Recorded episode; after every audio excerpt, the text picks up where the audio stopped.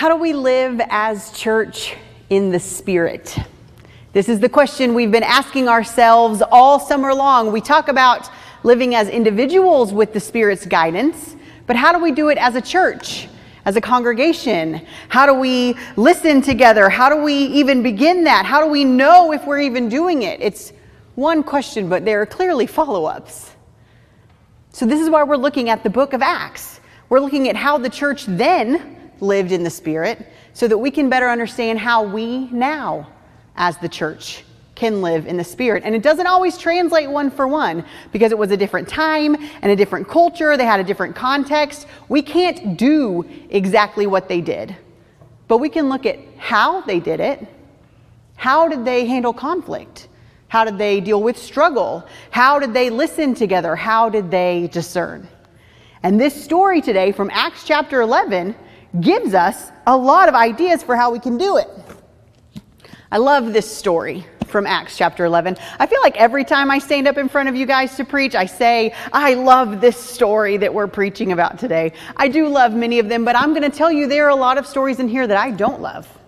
There are a lot of stories in this Bible that I struggle with, that I wrestle with, that I'm not sure what to think about. There are verses in this scripture that I don't know if I agree with. There are things that I don't know if are really applicable anymore. And growing up, I was not allowed to do that. We weren't allowed to say that. That was bad.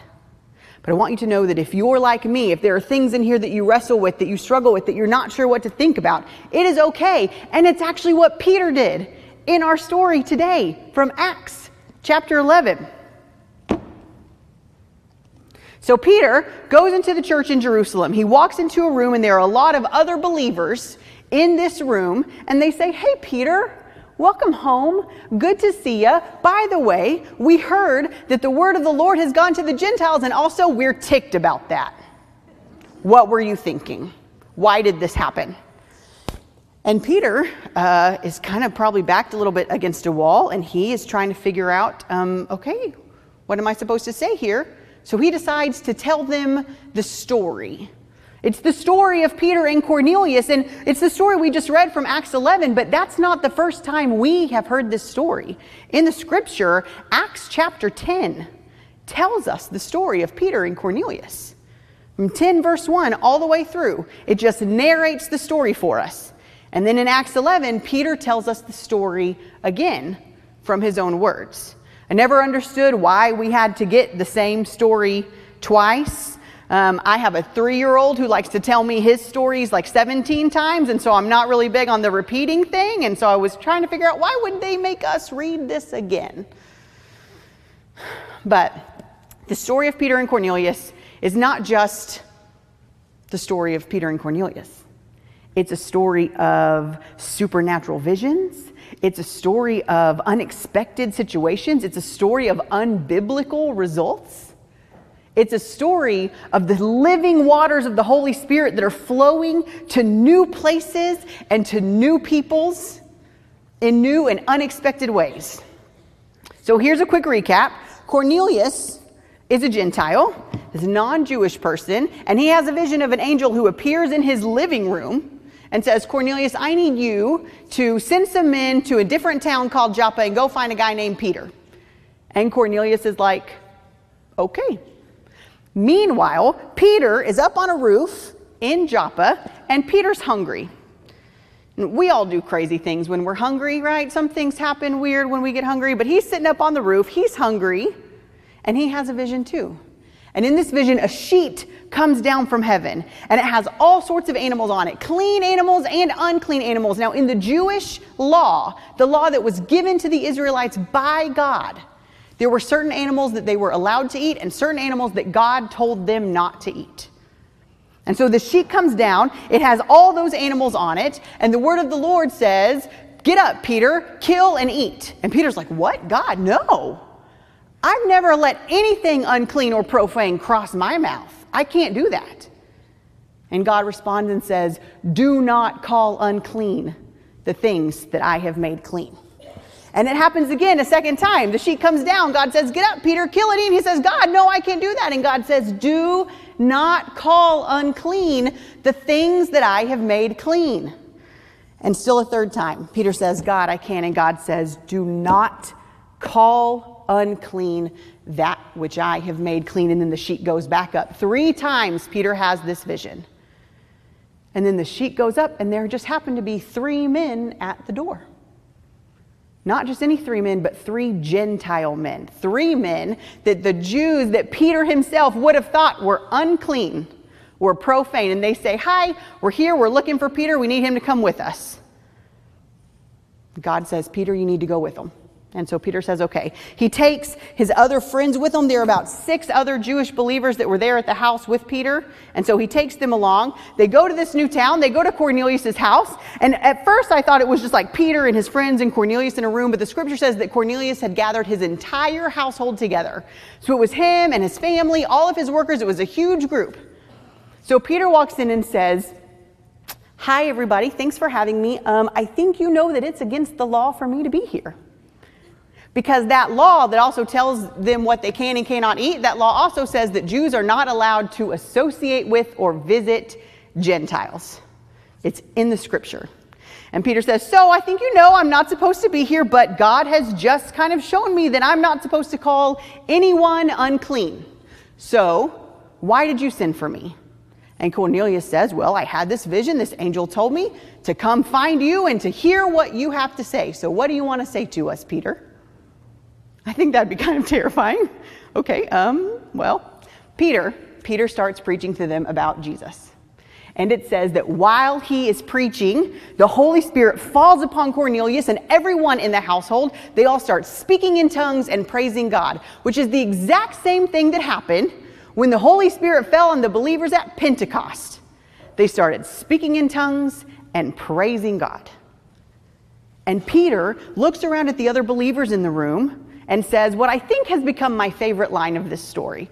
He looks at them and he says, Can anyone withhold the waters for baptizing these people who have obviously received the gift of the Holy Spirit just like we did? Can anyone withhold the waters? So Peter baptizes Cornelius and his household, and Peter and the other believers stay with Cornelius for quite some time. And then at the beginning of Acts 11, all of that takes place in Acts 10. That's the story that we read. And then in Acts 11 is when he walks into the church in Jerusalem and they're like, hey, the word of the Lord went to the Gentiles. What? You were hanging out with them? What happened? And that's when he tells them this story.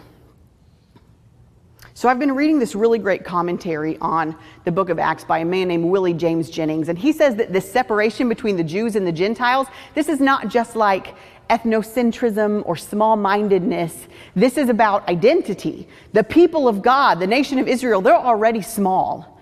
And right now they're scattered throughout the world. They have an Old Testament, well, it's an Old Testament for us. They have scripture stories littered with stories of people who associated with Gentiles and then started gathering those other gods and those other idols and then rejected their relationship with the one true God and they ceased to be the people of God. This was about who they were as followers of Christ.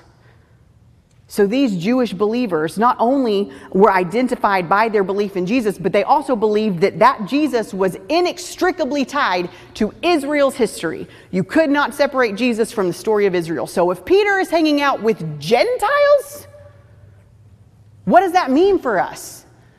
We're small, we're new.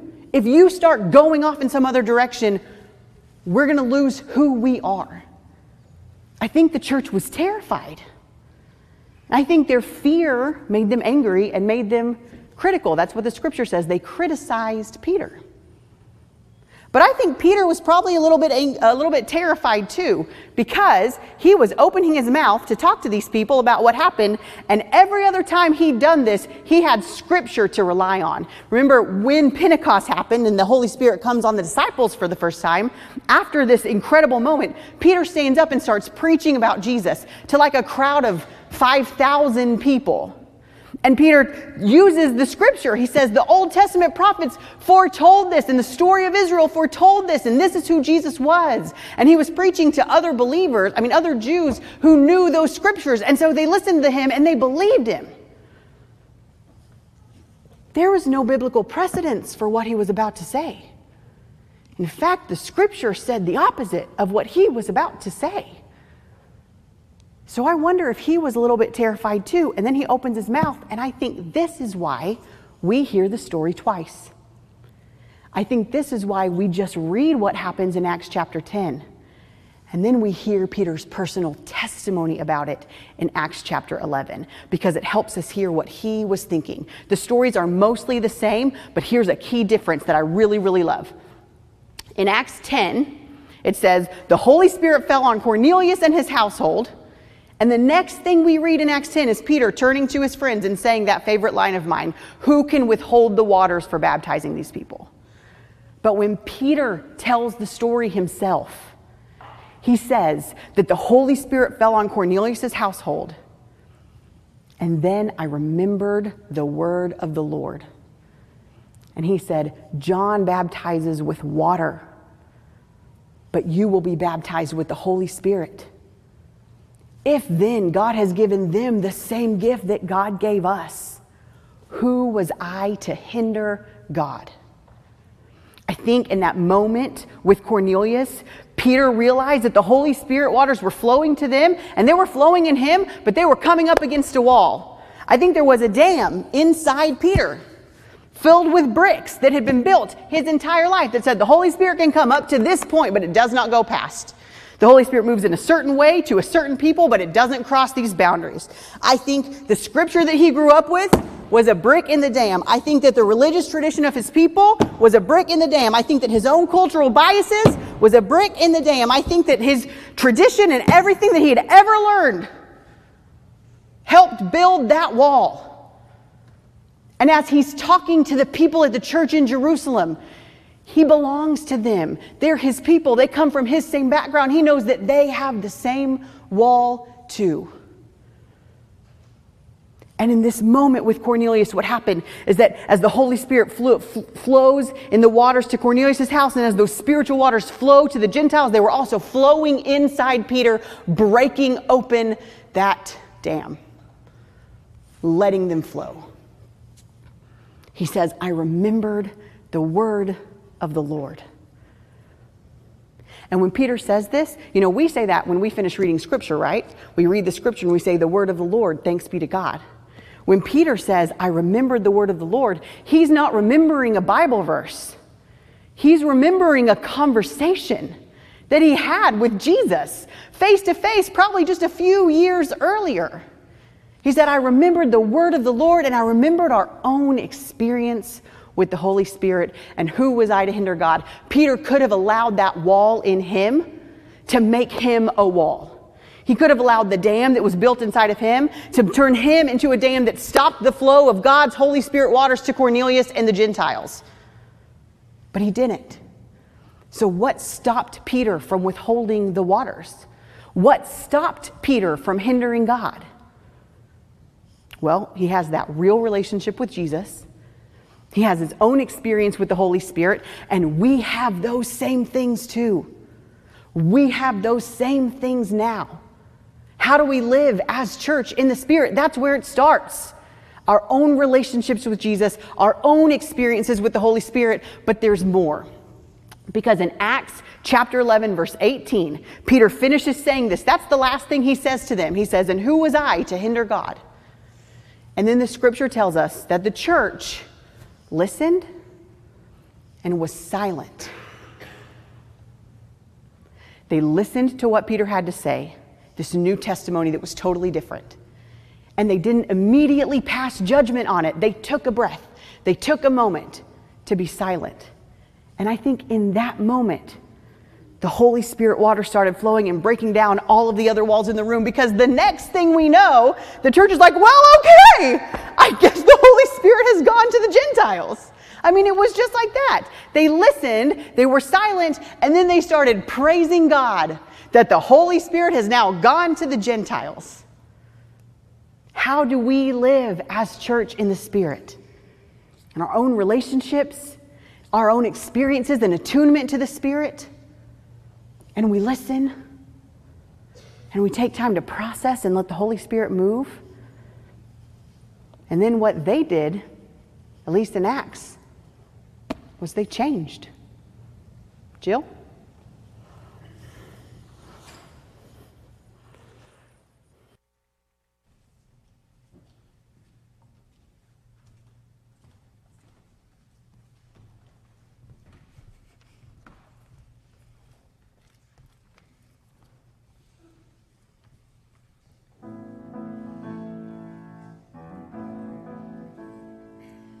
Something got you down, got you chained and bound. Well, break it. If you've built a wall and you know it needs to fall, well, shake it. Something that you know is damming up the flow.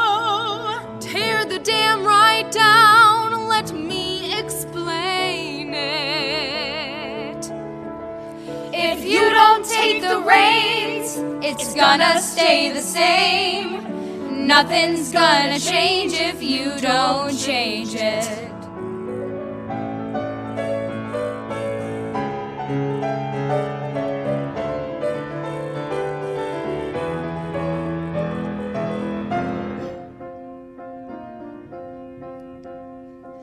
Something on your mind is nagging all the time. Well, nix it. Something in your life that isn't sitting right. Well, fix it. If you lost your place, something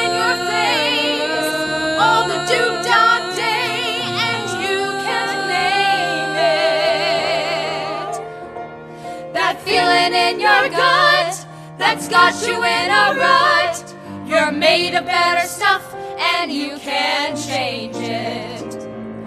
Change it. You don't want your little light to never shine. Change it. Turn it up on bright and get your goals in line. There's a great new world out there for those who dare to claim it. A better day is on the way. Only you can change it. Change it. You can change it.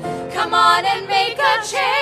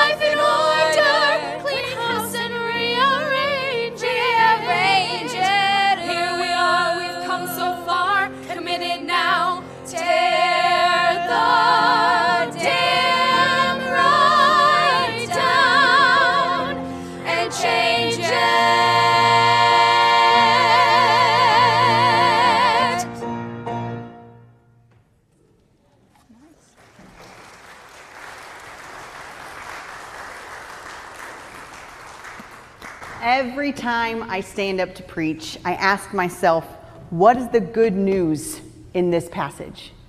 What is the good news here for us? When Peter is standing in front of the church, he says, The Holy Spirit fell on them just like it fell on us. Do you hear that insider outsider language? There was a them and there was an us.